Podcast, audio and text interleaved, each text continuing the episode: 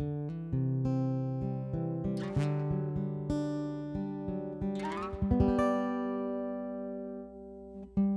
everyone, I'm John Steele, and this is After Four, a podcast for InterVarsity alumni. Life after college is hard, and even a great experience with your InterVarsity chapter doesn't shield you from the challenges of transition. As we hear stories from real alumni learning how to make it in their post InterVarsity reality, my hope is that this podcast will offer some encouragement, a few laughs, and even some hope for the future. This is After Four, and these are your stories. Well, here we are, back for one more episode before we take a short summer break, and I'm glad that you're here for it. I'm John Steele, and this is After Four, the podcast for InterVarsity alumni. Hey, before we get into today's episode, I have something I need to get off my chest. You see, a couple weeks ago, I messed up. And though I knew the day would come when I would say something that had to be recanted in future episodes, I never dreamed it would be about this. The problem is, I gave you incorrect Urbana discount codes. And before I give you the correct ones, I'm going to read the words from a few songs to help make my contrition clear. In the words of Brenda Lee, you tell me mistakes are part of being young, but that don't right the wrong that's been done. I'm sorry. So sorry. The young sage poet Justin Bieber, or Justice Beaver, depending on the circles you run in, put it this way I'm sorry. Yeah. Sorry. Oh, sorry. Yeah, I know that I let you down. Is it too late to say I'm sorry now? And finally, just in case there's a mother with the last name Jackson whose daughter tried to use an Urbana discount code and was unable, this one from OutKast is for you. I'm sorry, Miss Jackson. Ooh, I am for real. Never meant to make your daughter cry. I apologize a trillion times. I'm sorry, Miss Jackson. Ooh, I am for real. Never meant to make your daughter cry. I apologize a trillion times. I hope all of you will accept my sincerest apologies. For real though, it was sloppy work on my part, and if any of you tried to register using those codes and were unable, I really do apologize for that. If you would like to use the correct codes, you can find them and the timeline that they're available in the show notes of this episode, so check that out. Okay, let's keep moving. I know it's hard to believe, but here we are, the final episode of our six part series. How to be the post college goat. Are you sad thinking that might be the last time you hear that sting? Well, I recently had a conversation with a longtime listener named Barry who told me how much he loves it. So I'll have to make sure it makes its way into the episode once or twice more in his honor and in the honor of anyone else listening who really enjoys it. I know you're out there. Also, if you were wondering whether or not this series has had any impact, I can assure you that it has. Here's proof a soundbite from what might be our youngest listener. I want to do the Malaco. Yes, that was my daughter. No, I have no idea what she said, but clearly impacted. And no, I don't force her to listen to the podcast. Her mother does that. Anyway, it's time for the epic conclusion to my conversation with Michael and to our series as a whole. If you didn't listen to part one, go back and do that first. Today, Michael and I chat about whether or not investment is biblical, what it looks like to invest ethically, and Michael has some pretty shocking opinions to share about giving to your church, to any missionaries, and even to your most favorite staff worker. So prepare yourself. This one's for you, alumni. I'd like to zoom back out again and just looking at investment as a whole. Michael, is investment biblical? Is investment trusting in God with our resources? Is it trusting in others for our future? Tell me a little bit about your perspective on whether or not investment is a biblical thing to do. Well, in reading, we see money talked about all throughout the Bible. So, just from that perspective, is it biblical? Yes, it is in the Bible. But what does the Bible say about money? What is it that we read about money? And more specifically, what is it that Jesus says about money? Jesus talks quite a bit about money in ways that are different than what we are used to. Jesus said in talking about money, you cannot serve two masters. You'll love the one, despise the other, be devoted to one and not the other. And he ends by saying, You cannot serve both God and money. And that's the passage that many sermons have been written on. And it's this very controversial way of talking about things. But then if you think about it, it really shouldn't be that controversial. This is a little trick I use. Anytime that I see money in the Bible, I substitute money for something else. Because what is money? Money is a tool. Well, if money is a tool, let me just substitute some other tool. So think of a tool. How about a hammer? A hammer. Great. So we're going to substitute the word hammer for the word money. You cannot serve two masters. You cannot serve both God and a hammer. That makes absolutely well it makes perfect sense because the idea of serving a hammer is just so ludicrous. You don't serve a hammer. A hammer isn't worthy to be served. If anything the hammer serves you. You use the hammer to do something. It's not something that is going to command you. It's not something that you're going to devote your life towards. No it's the other way around. The hammer works for you. The hammer serves you. God is very different from a hammer, and God is very different from money. God is absolutely worthy of being served. God is worthy of worship. So we absolutely need to treat this tool, money, very different from God. So, from that perspective, knowing that money is not something to be worshiped, but something to be used, what does Jesus say about that? The passage which I really like comes from the Gospel according to Matthew, chapter 25, verses 14 through 30. And this is where Jesus is telling a parable about a master and three servants. And to the three servants, he gives bags of gold. He gives one servant five bags of gold, the second servant two bags of gold, and the third servant one bag of gold. And says, okay, take these resources. I'm entrusting you with them. I'm going on a trip. I'm going to come back and then we're going to settle accounts. So he does that, leaves, comes back, talks to the first servant. It's like, okay, I gave you five bags of gold. What do you got? And the servant says, Well, I took these five bags of gold and I worked with them. And now I've come back with 10 bags of gold. And the master says, Great, fantastic. I put you in charge of a few things. Now I know I can trust you with many things. Come and join me in these riches. Second servant, same thing. Start with two bags of gold, turned it into four. Master's like, fantastic. I put you in charge of a few things. Now I can put you in charge of many things.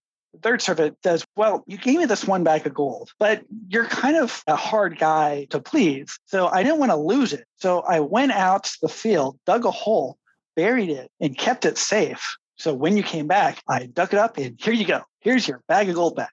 And what does the master say? Does the master say, eh, well, okay, that's fine. At least I still have that. The master's furious. He's like, What have you been doing this whole time? I gave you this bag of gold to do something with. And if you couldn't figure out something to do on your own, at least you could have taken it to the bank and at least got interest. But instead, you just buried it. You did nothing with it. He's like, all right, I'm going to take your bag of gold. I'm going to give it to the guy that I gave five because I know that guy can do stuff with it. And you, you're fired.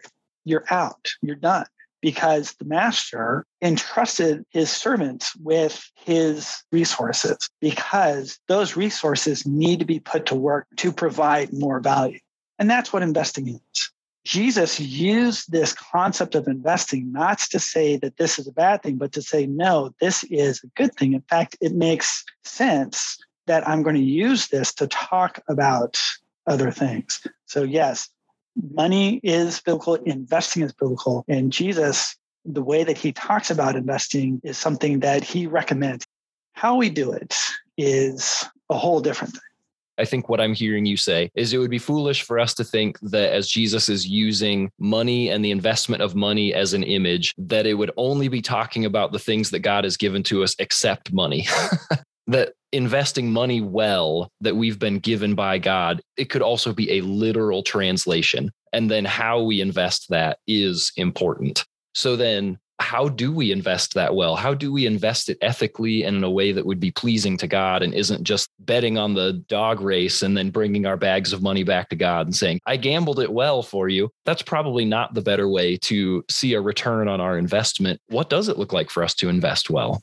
So, in that same parable, we did not see that the first servant took his five bags of gold to devise some way of stealing the other two bags of gold from the other servant. And if that servant were to have done that, if the master were to come back, it's like, I gave you five bags, you now have seven. But my other servant, I gave two, and he doesn't have any because you took it from him. Well, that doesn't benefit the master at all. These assets need to be productive in a positive way. So when it comes to investing, and the word which you used ethically is very important because it's what is it that we want our investments to do? Do we want our investments to be involved in harmful things? Or do we want our investments to be involved in beneficial things? Both are out there. And so when it comes to our own convictions about how we invest and what we invest in, we really need to start with what are our ethics? What do we value? What do I want to profit from? And what are things that I don't want to profit from? Uh, and that's something that we talk about very much in our business. At Sagestone Wealth Management, we talk about ethical investing. The first thing that we do is we try to screen out the harmful things. And what are the things that are harmful? We believe that that's something that each of us needs to have our personal convictions about. So, what are things that you don't want to profit from? Maybe it's tobacco maybe abortion. Maybe you don't want to profit from firearms or oil. Any of those things that you say, you know what, this is something that I don't want to profit from, you want to screen out of your portfolio. And the second thing that we do is look at what are things that we do want to be involved in? What are things that are beneficial for human flourishing? Do we want to be involved in clean energy, in medical devices that help amputees? What are the types of things we say, yes, this is something that is going to benefit our society. And I want to put my resources towards this because I want to earn a return off of that flourishing. And so he's like, well, that sounds great and all, but that's just not practical. You have to just put everything in the S&P 500 and just hold your nose at the 15 to 20% of the companies that are doing things that I'm ethically opposed to. It's not true that you can't avoid these things. You absolutely can my friend Mary actually did her Harvard thesis on this. She actually had to have her thesis reviewed and defended with both the economics department and the Department of Religion at Harvard University. And she rigorously proved that you can screen a portfolio for ethical concerns and still get the same returns in the market. She actually took that idea and turned that into what we do. So we actually help our clients do that. And this idea is actually catching on. So you absolutely can do this. It takes work, but it's worth it. I would assume then, as we're talking about things that I'm looking for in somebody that's going to help me manage my wealth well, this would probably be another characteristic that I should look for.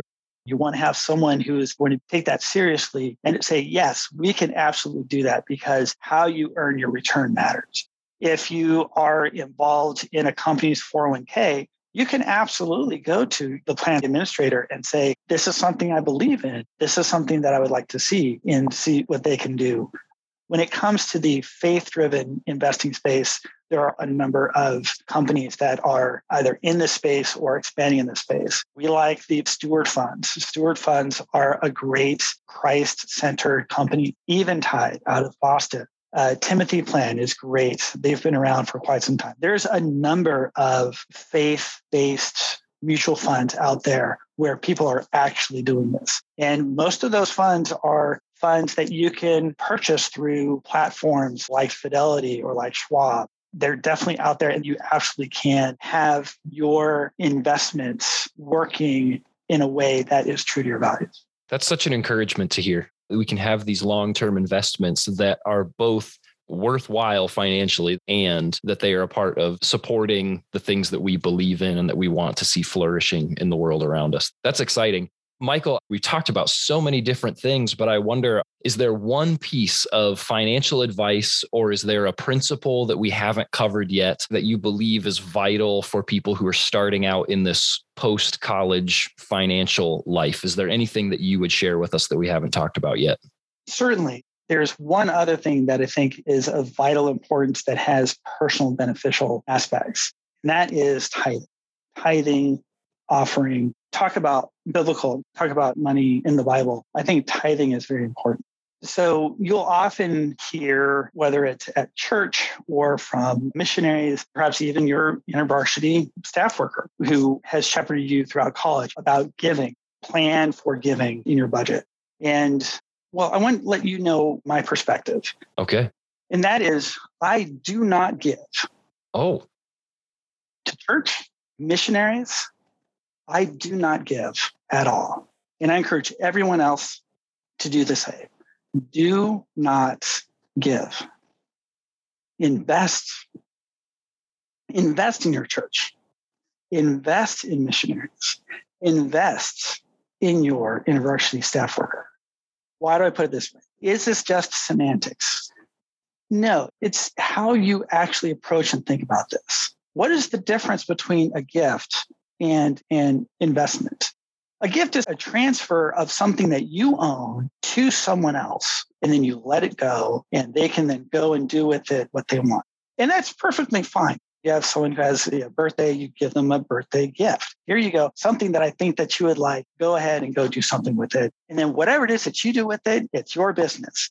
I don't think that that's what God has intended for us. He doesn't want us to give things and to not be involved anymore. An investment is something different. An investment is something that's like, okay, I'm going to allocate these resources to something, but I demand a return. I want a return on my investment.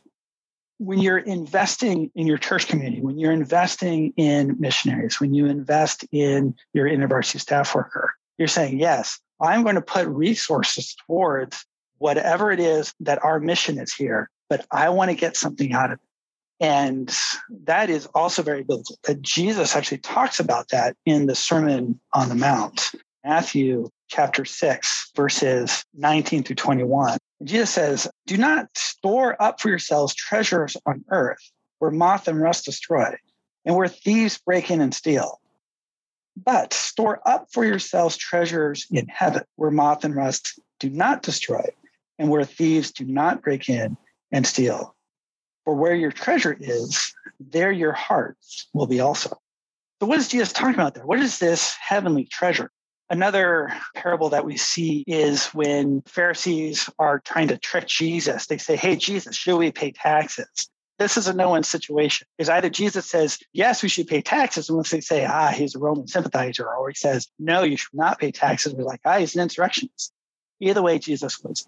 What does Jesus say? He says, Well, show me a coin. And they give him a coin. He's like, Whose image is on this coin? And they say, Caesar. And then Jesus gives that famous line, says, So render unto Caesar what is Caesar's and unto God what is God's. So his way of saying is like, hey, the coin that bears Caesar's image, that belongs to him. So yeah, go ahead and give that coin to Caesar.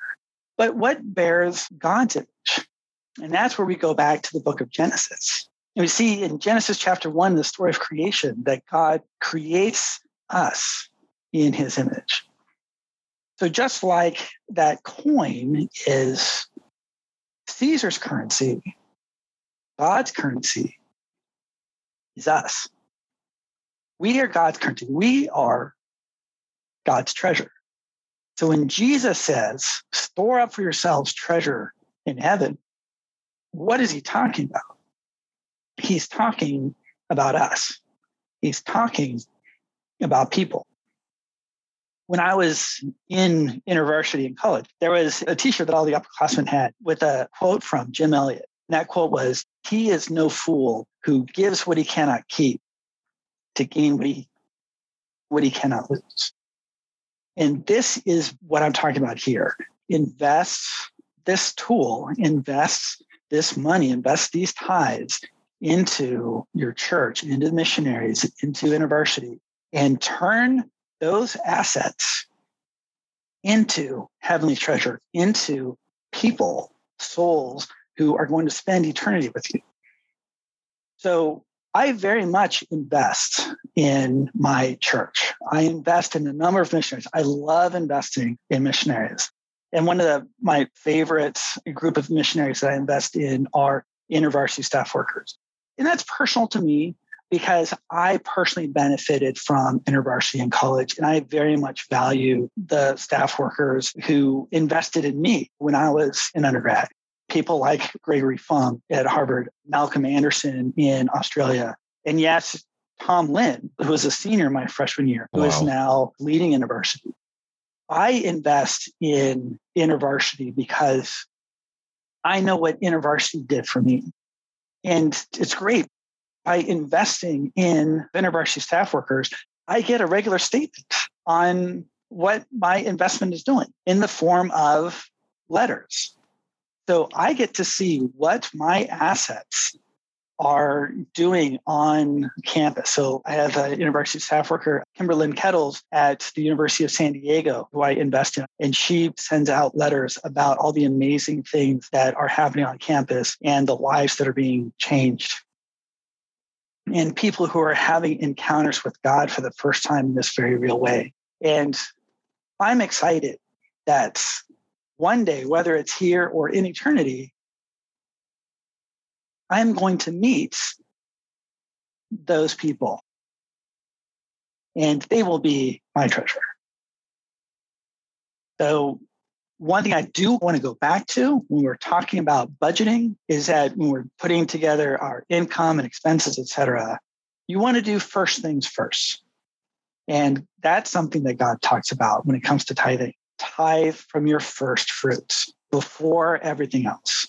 So, tithe before taxes, tithe before rent, before utility, and all this. How much should you tithe? I think that that is a personal decision. I will share what my personal decision is. I kind of like easy math. Tithe means tenth. So I put a tenth of all the income that is generated from my labor towards kingdom investment. I do that before taxes because I don't think that the tax policy of our particular government should influence what goes to God. The first fruits of the harvest go towards God's work before those fruits go towards government work, which is how I think about that. And for anyone who is not used to tithing, I say start. Start with something simple. Start with something that makes sense to you. If you're a part of a church community, put your investments in that church community because that is something that you're involved in. If you go on a mission trip, fund someone who is going on a mission trip. We build houses in Mexico with our church, fund someone building that house. Even if it's yourself, pay for your own way to go on that mission trip. And some people say it's like, well, wait a minute, spending tithing on yourself? That's not right. You can't do this.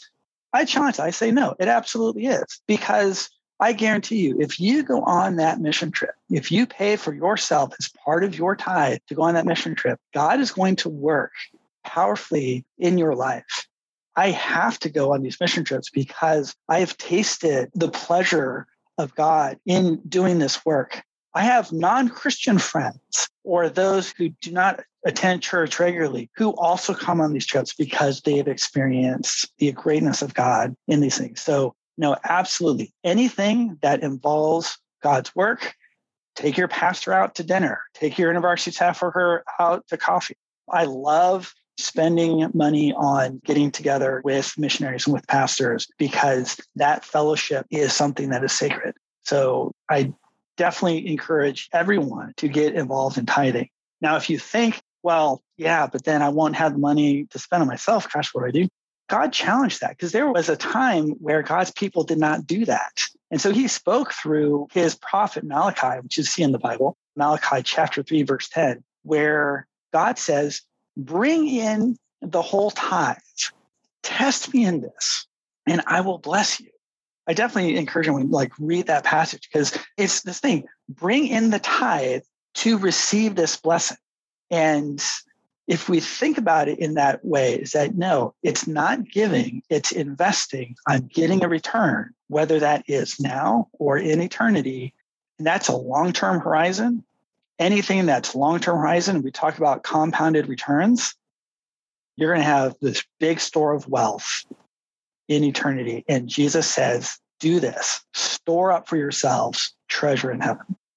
This is amazing, Michael. I mean, I affirm everything that you're saying. My wife and i and our experiences giving is it is addictive. Like you said these experiences that you get to have of investing in other people and to get to see returns on that investment to see people get to live into their giftings that god has equipped them to do and the experiences that he's equipped them to have it makes you want to do it more. And I'm a firm believer in we are unable to outgive God as we desire to give more. That I really believe that God makes it possible for us to continue investing, making these investments in other people. And it really is incredibly life giving. It is fun to get to do. I encourage people, if you're not doing it, start because you will not regret it. And yeah, God's going to take care of you.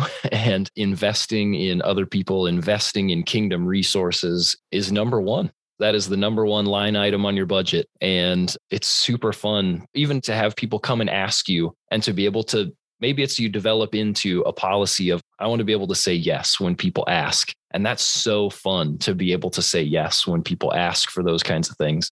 I'm grateful to hear you talk about those things, Michael, and to see your passion and to see your heart in those things of wanting to raise up people who want to invest in God's kingdom and in his people. And I'm so excited that we got to have this conversation today. This has blessed my soul. And I'm confident that there are many people who are going to hear this and that this is going to be incredibly encouraging and practically helpful for the way that they look at money and the way that they use their money moving forward. This right here is an investment an investment of time in kingdom resources. And so I am incredibly grateful, Michael, for your time and your willingness to talk about these things and to share your experiences with us. Absolutely. And thank you for the opportunity. It's been great chatting with you. And thanks for giving me the opportunity just to share what God has spoken into my life and what I believe that God wants to speak into everyone else's lives as well. Michael, Michael, Michael, this is fantastic stuff. Don't give invest. Don't just give away the resources that God has entrusted to you. Invest them in things that will bring about a return for years to come, even into eternity. Whether you're a brand new grad or an alum with some years under your belt, you have an opportunity to chart a course for what your financial life will look like for decades to come. How will we allocate our God given resources? Will we bury them in the ground, spending them exclusively on ourselves or on things that will rust and fall apart? Or will we invest them in kingdom building work that will have a lasting impact?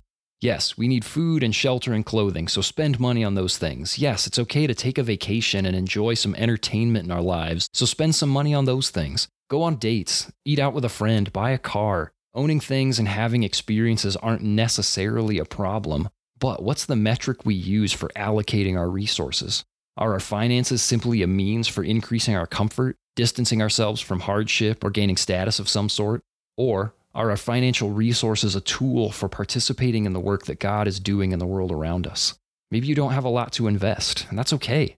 Invest what you can, even if it's a little, and do it joyfully, knowing that you are investing in people and in eternity. And as you experience the joy of that investment, watch as your desire to continue doing it increases and as your view of finances is changed by a growing heart of generosity. And would you indulge me for just a minute, alumni, to offer a small invitation? I don't think I've ever made a request like this, but it seems like the right time to do it. If you aren't already, would you consider investing in your InterVarsity chapter? Your investment makes it possible for the staff at your alma mater to have coffee with a lonely student with big faith questions, or to train small group leaders to make quality invitations to faith with their friends to spend a weekend at fall conference or a week at chapter camp helping students grow in their love for God and His Word, people, and purposes. Or maybe to even host an outreach event and meet students longing for Jesus and community on a campus with no chapter yet. Your investment, even if it feels small to you, has the ability to reap massive dividends by impacting the lives of students and faculty who still need to meet Jesus. Would you make an investment in those things? If your answer is yes, just Google donate to InterVarsity or visit donate.intervarsity.org or click the link in the show notes, search for your chapter, and start giving today. Thanks, alumni. And thank you, Michael, for joining us. I couldn't have asked for a better guest or a better couple of conversations to wrap up our series. Thank you. Well, that's it.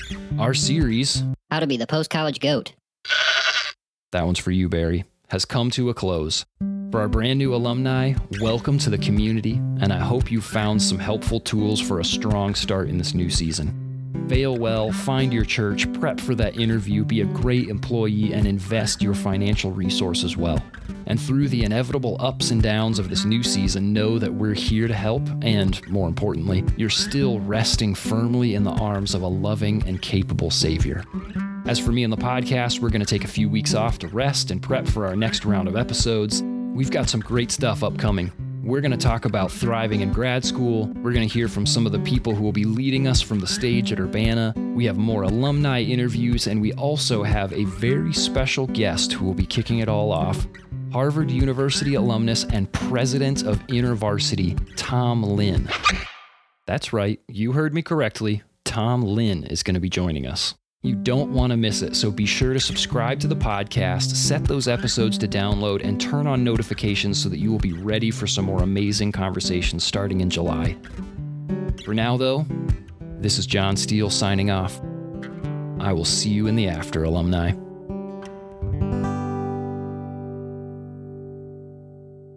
How to be the post college goat. Also for you, Barry.